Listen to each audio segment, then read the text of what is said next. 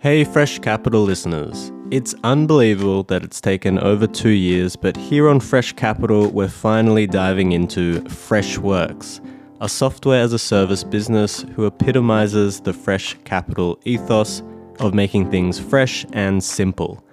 Freshworks helps over 50,000 companies by building tech that makes it easy for IT, customer service, sales, and HR to do their job and delight their customers. After IPOing last year, the founders have proven the naysayers wrong and continue to build Freshworks as the next potential tech giant. Keep listening and enjoy.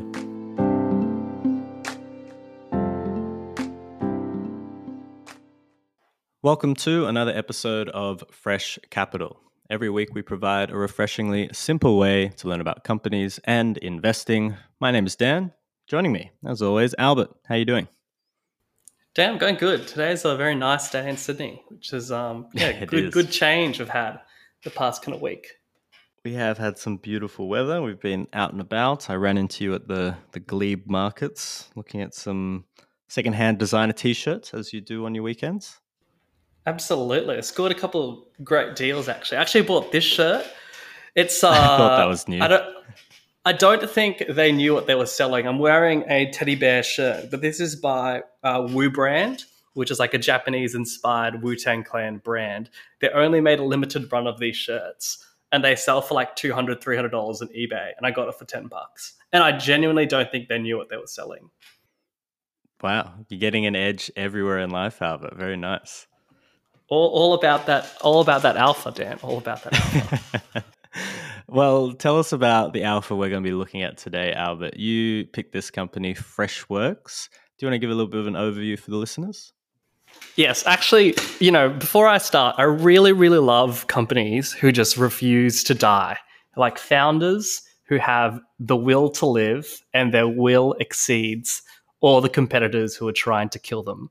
And you can see that in Freshworks, you can see it in Zoom in, in exactly the same way, where, you know, Zoom, you know, outlived a lot of its competitors who were more successful.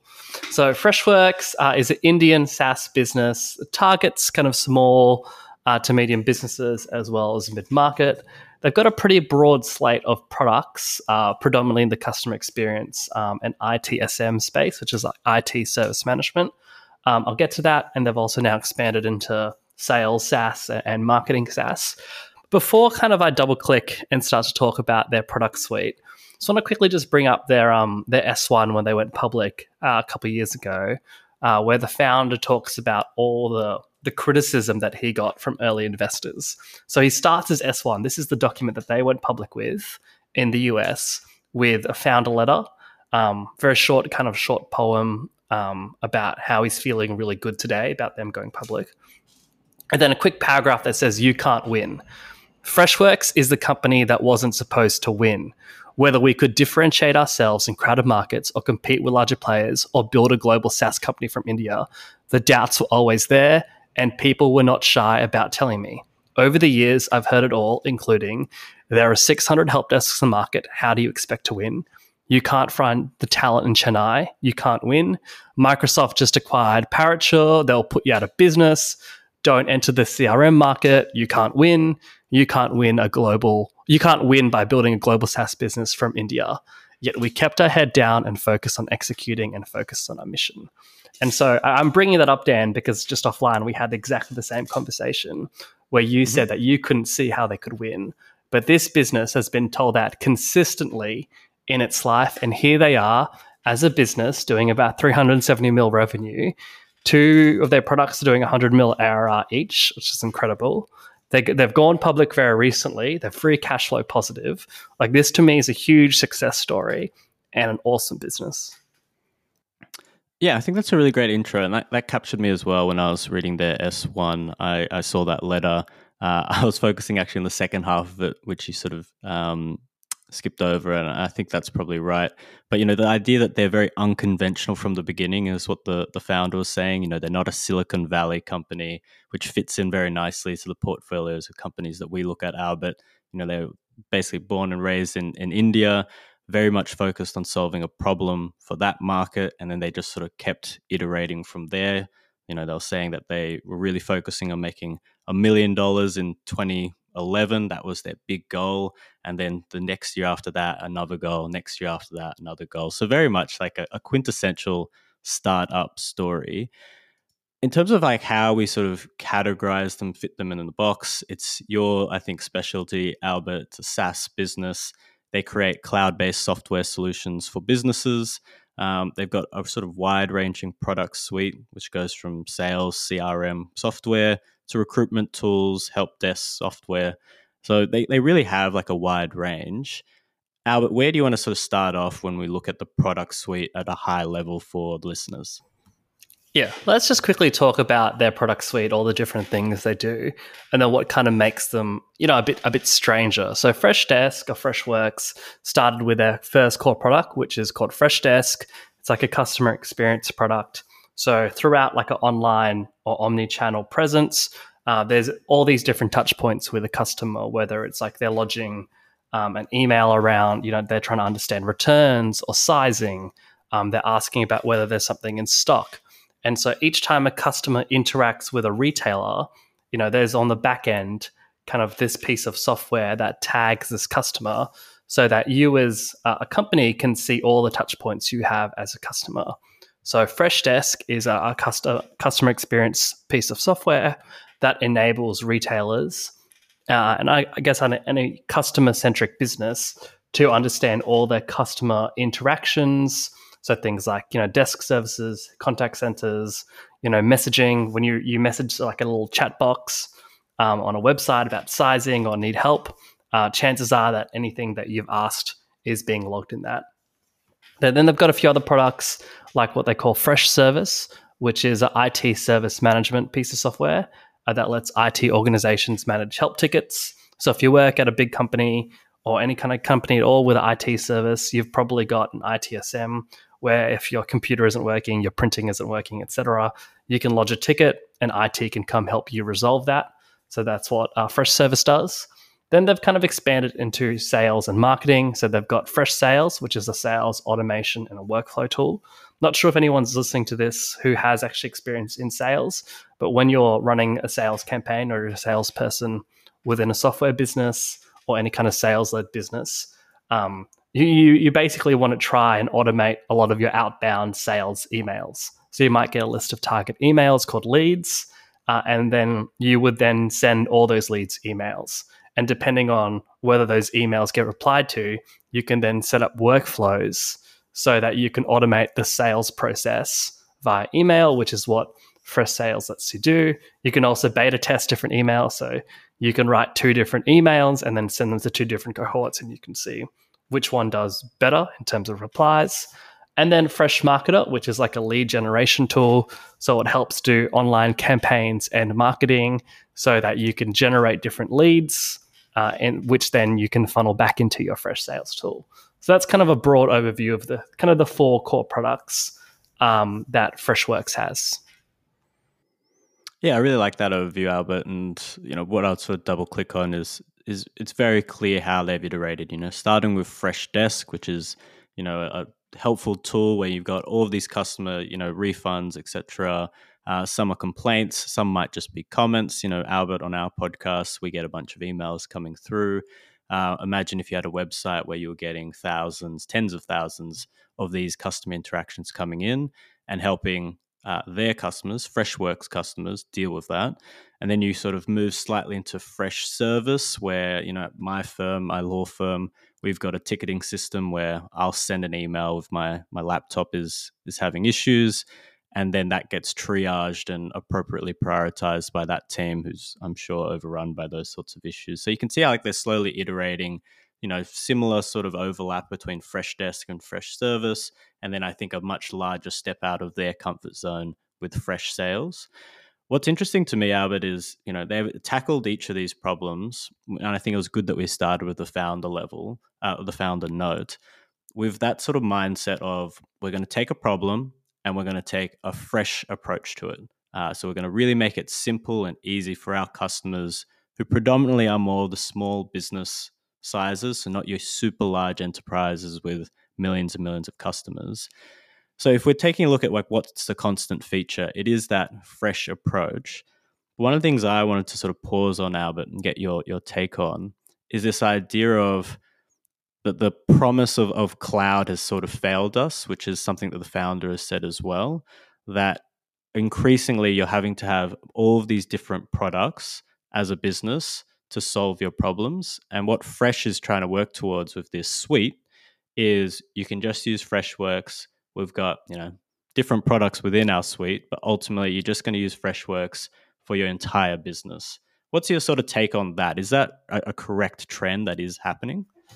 Yeah, so it's super interesting in that a lot of successful software businesses have been built just by the fact that they've built one product and then sold that product and then kind of expanded as they've sold that product. So, you know, a really good example is obviously Salesforce. Salesforce have their core CRM and they've just grown massively as an organization because they've just kept selling more and more of their CRM um, to more and more customers. Another example is like Workday, who have their HR platform and they just sell more and more of their HR platform.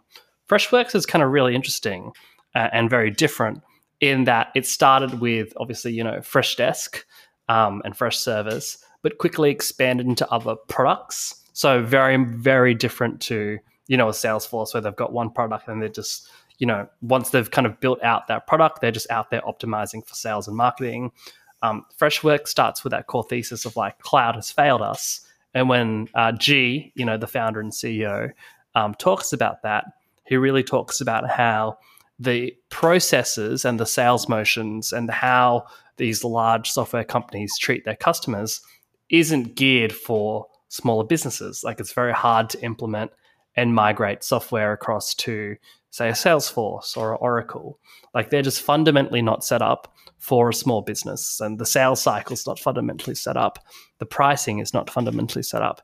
And so the small businesses and, and mid market businesses are, are really missing out on high quality software or at least usable software because those processes aren't geared up. And so they've really found this niche in, in catering for small to medium sized businesses and then kind of pushing upwards into mid market and enterprise now with what they call like easy to use fresh software.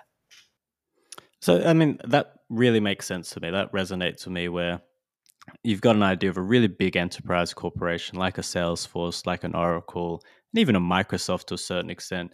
You've got a real core product which you're selling out to these customers, and ultimately your sales pitches.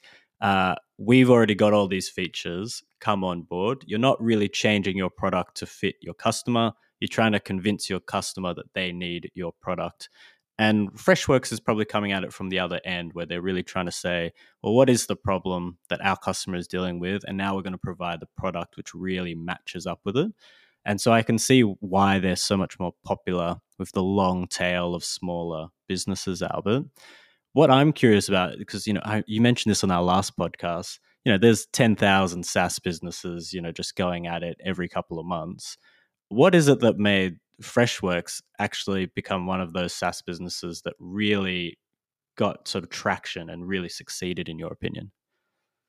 Yeah, I think it comes down to kind of two two things. The first is you know, being very deliberate about which part of the market they attract and, and push into. So they're they're very very deliberate about SMBs, which you know they call 250 or fewer employees, and then mid market, which is 250 to 5,000. It's pretty funny when you think about mid market being 5,000 because that's like the largest company in Australia, or like one of the largest companies in Australia is 5,000. Just goes to show how much how how different the US is to to Australia. And then based on those kind of segments, um, and, and enterprise as well, which they play in, um, very being very deliberate about how they service those customers. So, say for a Salesforce, Salesforce is a really difficult product to onboard customers onto, to migrate data onto, and then to, to sell. Like you've got salespeople selling Salesforce. And so because you have to pay someone to sell Salesforce, you've got to pay someone to configure Salesforce and onboard everyone and teach everyone how to use it. It's not really geared for a small business who can't necessarily afford Salesforce. So Salesforce really focuses their efforts on like really large markets and really large customers who can pay premium for that product. But that's left a big hole in the market for a company like Freshworks to attack But similarly, they can't just pay someone and, and kind of service this market um, because Salesforce is doing. They've had to gear their product and gear their go to market in a completely different way. And so they've really relied on what they called product led growth, which is when the end user makes the buying decision. So instead of getting a salesperson to sell a product to someone, the end user actively decides, I'm going to purchase this product rather than someone telling me. So the user wants to buy it rather than they're being told to buy it, which reduces the sales cycles completely. It also means that if you've got a user buying it and self serving, that they've got to configure the product. So that's really easy to use and really easy to onboard. And so they've integrated this mindset of like a really simple product to learn to use and to onboard with a really simple product of how you actually purchase that. And you know, you can go to Freshworks and just download and buy um, you know, their their software. You can't do that with a lot of enterprise software. Yeah, and I mean to just give some color to the the size of customers that they're dealing with, you know, this is 2021, so off their S1 numbers, over 50% of their annual recurring revenue ARR is from customers with more than 250 employees, which means, you know, obviously the other 50% are those smaller customers.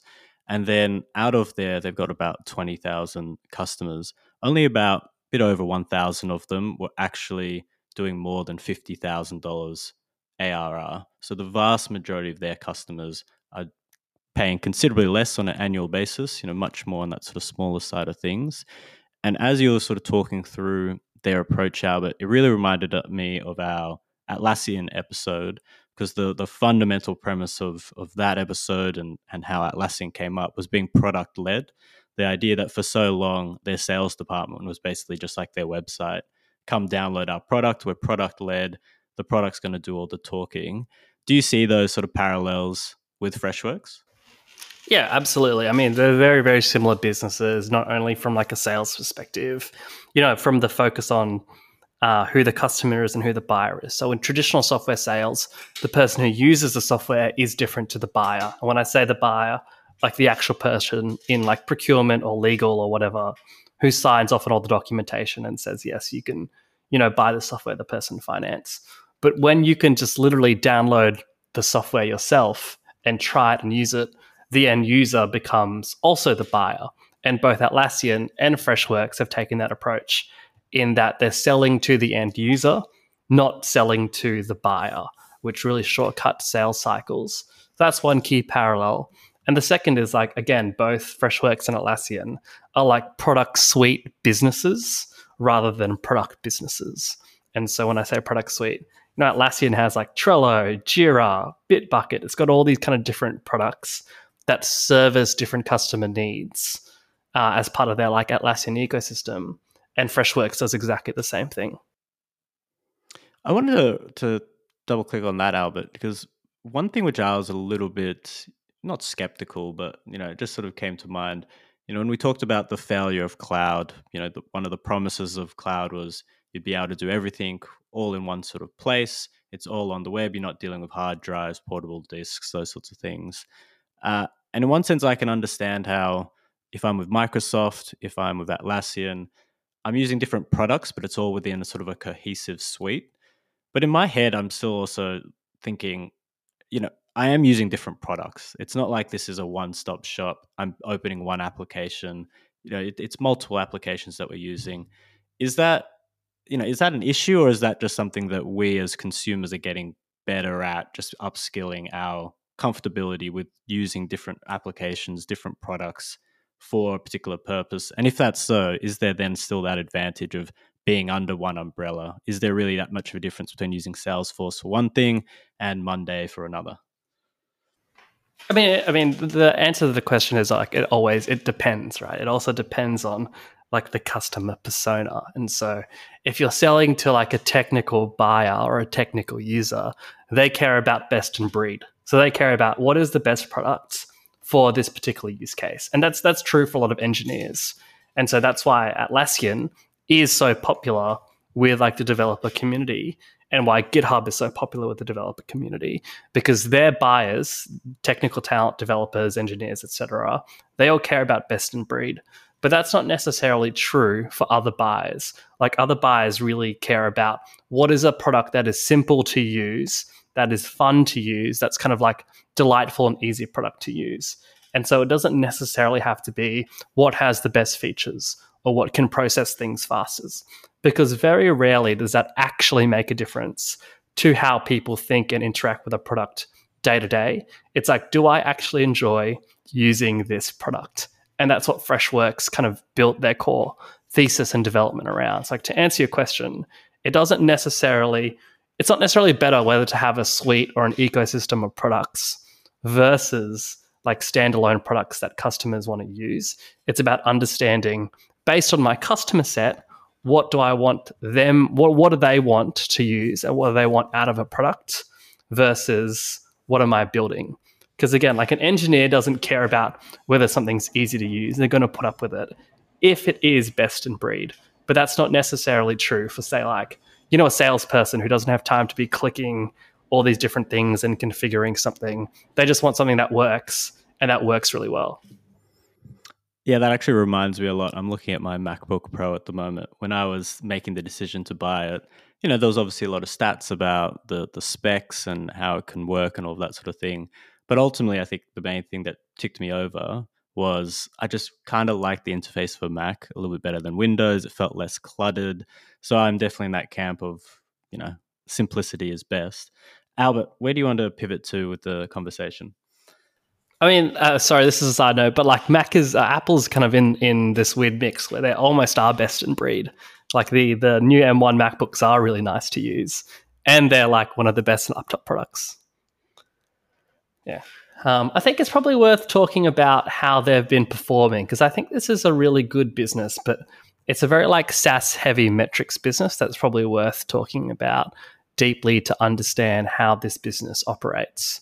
And so, you know, we talk about Freshworks as like this business that sells to SMBs. They've got over, you know, 50,000 customers, which is a, a lot of customers. They're making about 370 million revenue pretty strong performance, 80% gross margins, which is, you know, what you'd expect from like a pure play SaaS business. And they're free cash flow positive, which is really good. It means everything in the business is working for them. I think what's really important to call out here, though, on their customer base is that their customers spend more money every year on Freshworks. So because they start with, you know, the end user using this product or buying it self-serve, you know, they start at a very, very small revenue base, which is why they have such a long, like a really long tail of customers who don't provide that much revenue. But over time, they expand their kind of presence and usage in a customer. So in their kind of latest annual report, they go through different case studies. Like the first is like a international wholesaler.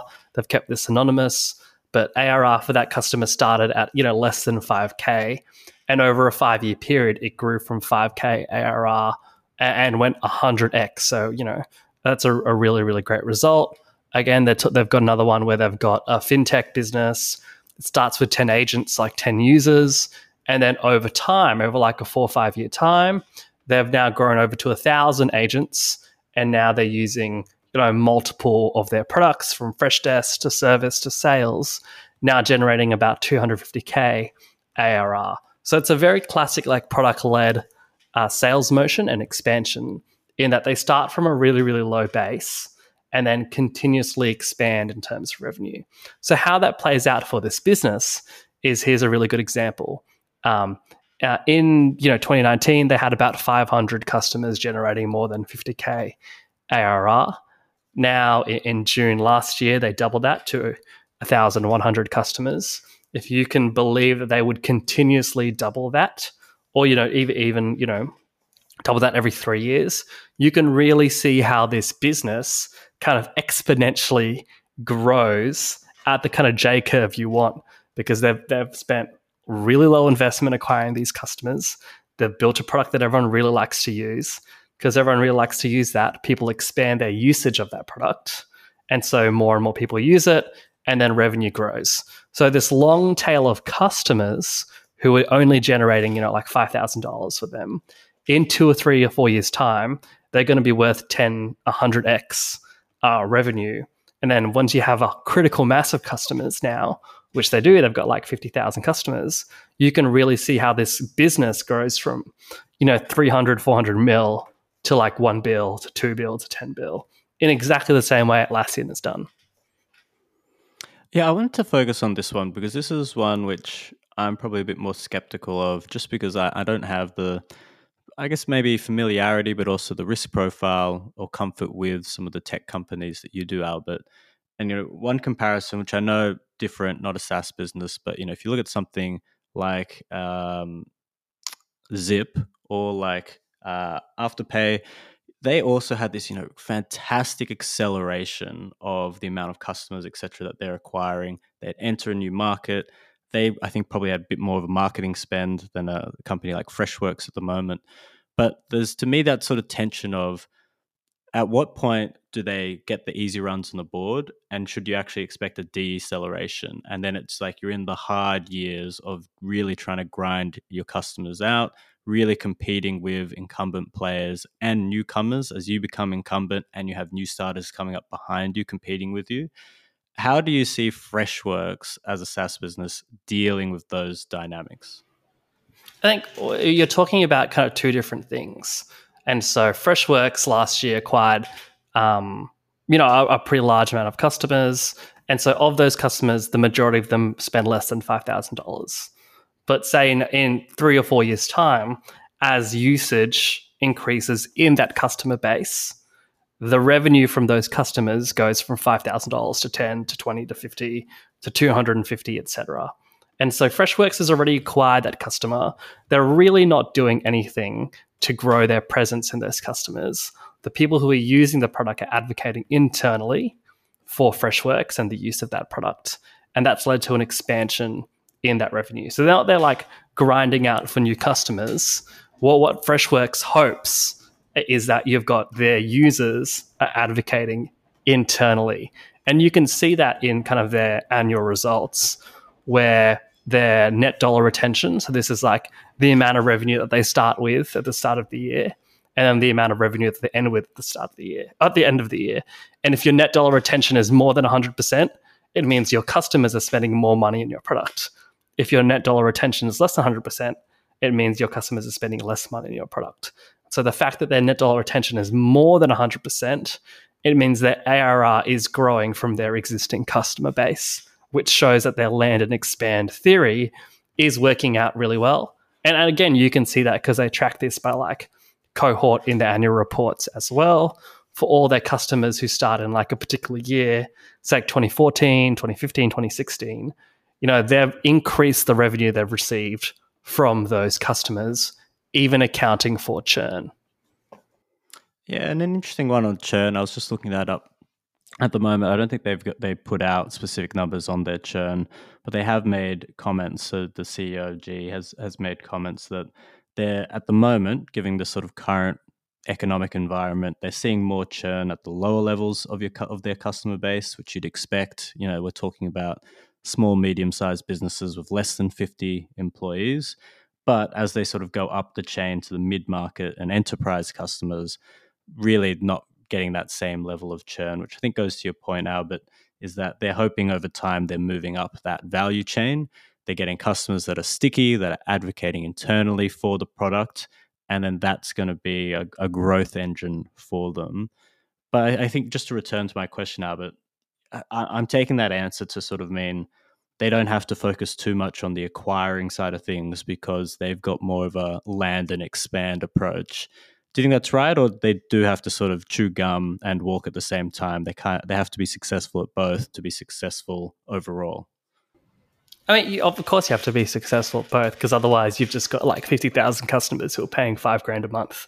It's like obviously not not great. Um, but again, because they are you know, as they say, like product led, they're generally pretty light touch, kind of where um, you know their sales motion is. That they've done really well to grow and expand. Like this is a company that's getting thousands of customers a year. Like thou, that's a lot of customers um, per year, and you can only do yeah, that when they're around really that sort of like five thousand dollars each. Oh, for sure, for sure. But it's not about what they are now. It's as this business and the usage scales, what is it going to be? And you can see that that historically that's happened. And so the question is like, do you believe that's going to continue to happen?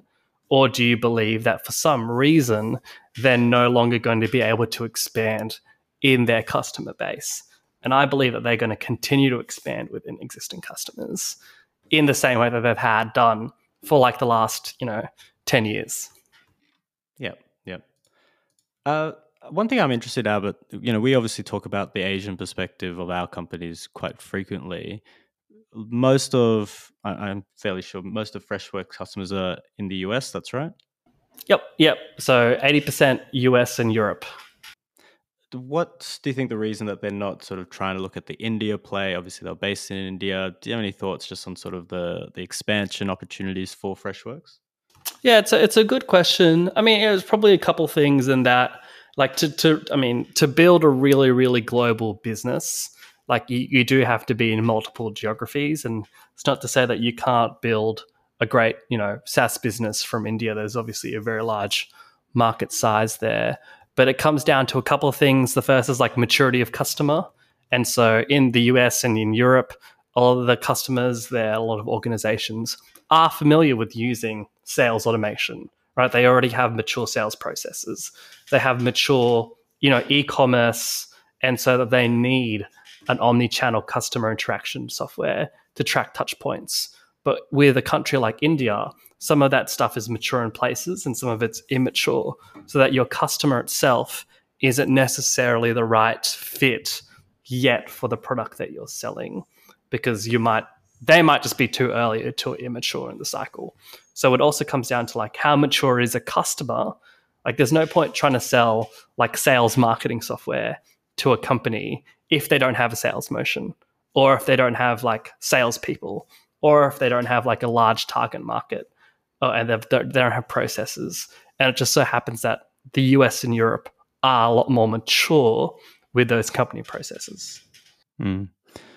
What do you want to turn to as we sort of finish up, Albert? Look, I think it's probably worth doing um, probably like an East versus West comparison. I know that we've like, talked about like Atlassian. Um, was there kind of anything else, Dan, that kind of you, you drew your eyes on? No, I mean, uh, we were talking off the pod. I was mentioning sort of Adobe, not so much as a comparison, but just, you know, when I think of some SaaS products, I really think of Adobe as the gold standard. And what I was sort of discussing with you, Albert, was one of the defining features of Adobe as it's looking forward is that they're changing their product to really suit some trends. And one of those trends that we see is everyone is becoming a content creator. And so they need to make their product simpler or at least slim down, more simplified for users to access it in the way that Canva is accessing that audience and in the same way that Freshworks is simplifying certain applications uh, that, you know, Salesforce and others have been dominating over the years. So I think that Freshworks is sort of on a particular trend in that sort of taking a fresh approach to things. What I'm curious about, which is why I sort of use the Adobe analogy, is I, I'm trying to think of what their sort of sustainable edge is going to be.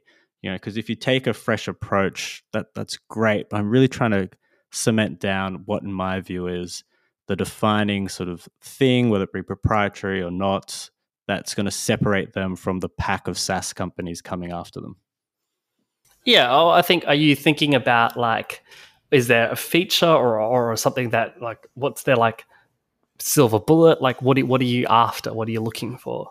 Well, as an example, if we look at Atlassian using that example again, or even sticking with Adobe, I think they kind of had one core product. And if your approach is land and expand, having a best in class core product, I think is a silver bullet. I think that is a competitive edge because you've you've almost got a surefire way to get in the door of these customers and I, you know, I haven't done enough comparative review to understand is Freshdesk, is uh, any of the other applications that Freshworks have, are they best in class to the same extent that they can get in the door of these customers to land and expand? Yeah, I mean, I I, I don't necessarily think you ne- you need to be best in class. Like there is And what does even best in class mean? Like in, in a product business, does it mean oh, you the know, best Albert. features? There's there's No. Photoshop, and then there's everyone else. Like that's the kind No. of thing I'm talking about. but, but I think like Photoshop is great for a particular subset of users. And then Canva is obviously like best in breed for a very specific subset of users, right? Like Canva as a product is geared for, you know, small business, super easy onboarding, right? Like I can go to Canva right now and make a logo in one minute. Like that's like a really short time to value. It's really you can't do that in Adobe.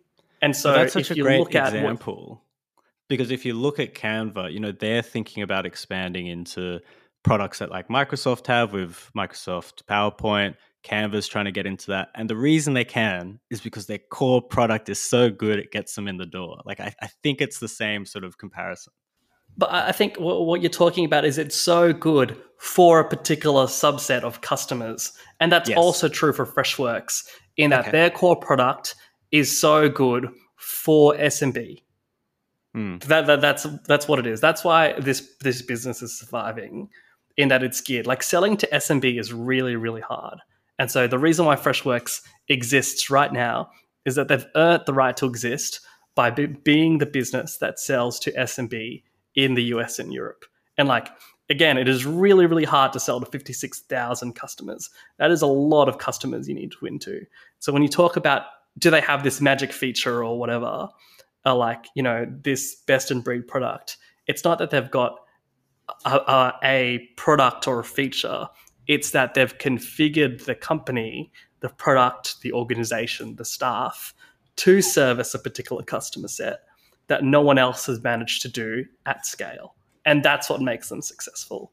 And not because they've got a super easy product. Because Canva is exactly the same, is that they've got a really easy product to use, but they've configured their business such that that's going to hold true indefinitely. Like they don't have hordes of salespeople trying to sell Canva to me. Right? They're, they're relying on other people to be advocates for Canva. They're, they're relying on you know marketing touch points. They're relying on time to value, and that it's really easy to onboard. And so that's their silver bullet, Freshworks. It's analogous to Canva, but they just play in different product spaces. Nice. Do you want to go final verdicts, Albert? Look, I think this is a really, really great business. Like, you know, it's all, all the things that you want to see. I think the, the key hesitancy for anyone is playing in the tail. But, you know, they've already done that. They've won the customer base. They're pushing up market and to mid market. And to enterprise, they're expanding. You know, they're free cash flow positive. You know, I think there's a really easy to believe path from how they go from, you know, 400 million in revenue to 4 billion in revenue. Like to me, it's really easy to see how they're going to 10x their revenue. So I think it's great. That is a bold claim, Albert. Uh, yeah, I'm. I don't think I'm quite there yet. I, I really liked our conversation actually about Canva because I think that sort of cemented in my mind, yes, a, a pathway forward for them. I think they have hit on a trend which other software businesses have been really successful at, which is, uh, for lack of a better word, I guess, um, sort of democratizing certain verticals by really simplifying products. And I think that's something that a lot of companies have been successful with and is a bit of a tailwind across um, different verticals. My, I just, there's something about them which I don't, I, I would really love, I think, to have a bit more time to do a full competitor set analysis with them. Because without understanding, I think, the strength of some of their competitors, how they're stacking up against them, there's something just inherent in their business approach, which I don't find uh, an edge in. I just don't see how they're going to win compared to someone else. And maybe the answer is that they actually are winning already. They've got those edges. Uh, without that sort of competitor set analysis, I can't take that leap of faith with you, Albert. I I think it, how do you define winning? What are they winning against? Right. And so, like, for me, we talked about moat at, at, before we started recording, or like competitive advantage. To me, competitive advantage is two things. First is like comparative advantage. It's like for a defined customer set, are you better than all those competitors? And the answer for Freshworks is like yes. And then like an absolute competitive advantage is that for every dollar you invest into the business, is it returning positive returns? And the answer is yes, because they're free cash flow positive. So to me, when I look at this business, it is like a really strong, highly competitive business.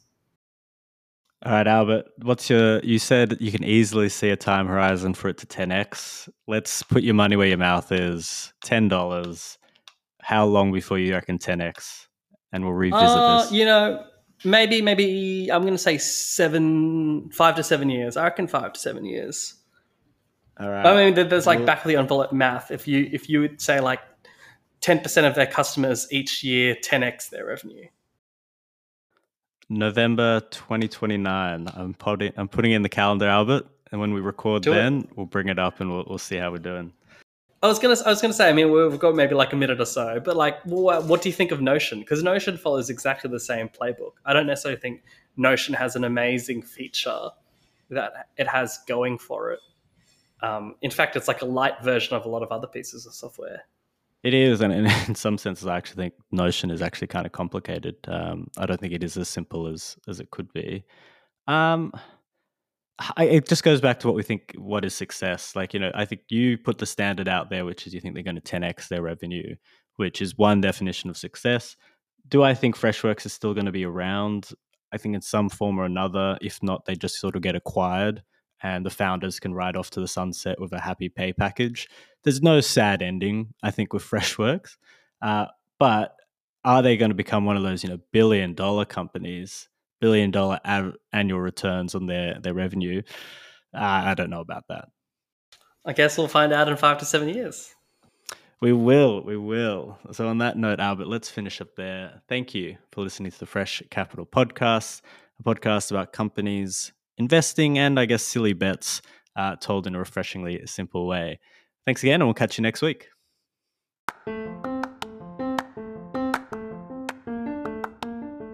Thank you for listening to another episode of Fresh Capital.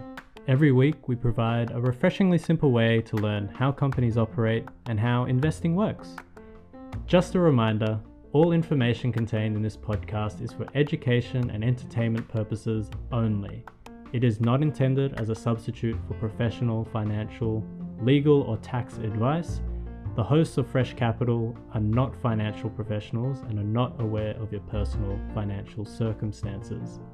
Any opinions expressed in the show are not recommendations or advice. Please consult a licensed financial professional before you jump in. As always, we look forward to seeing you next week. See ya!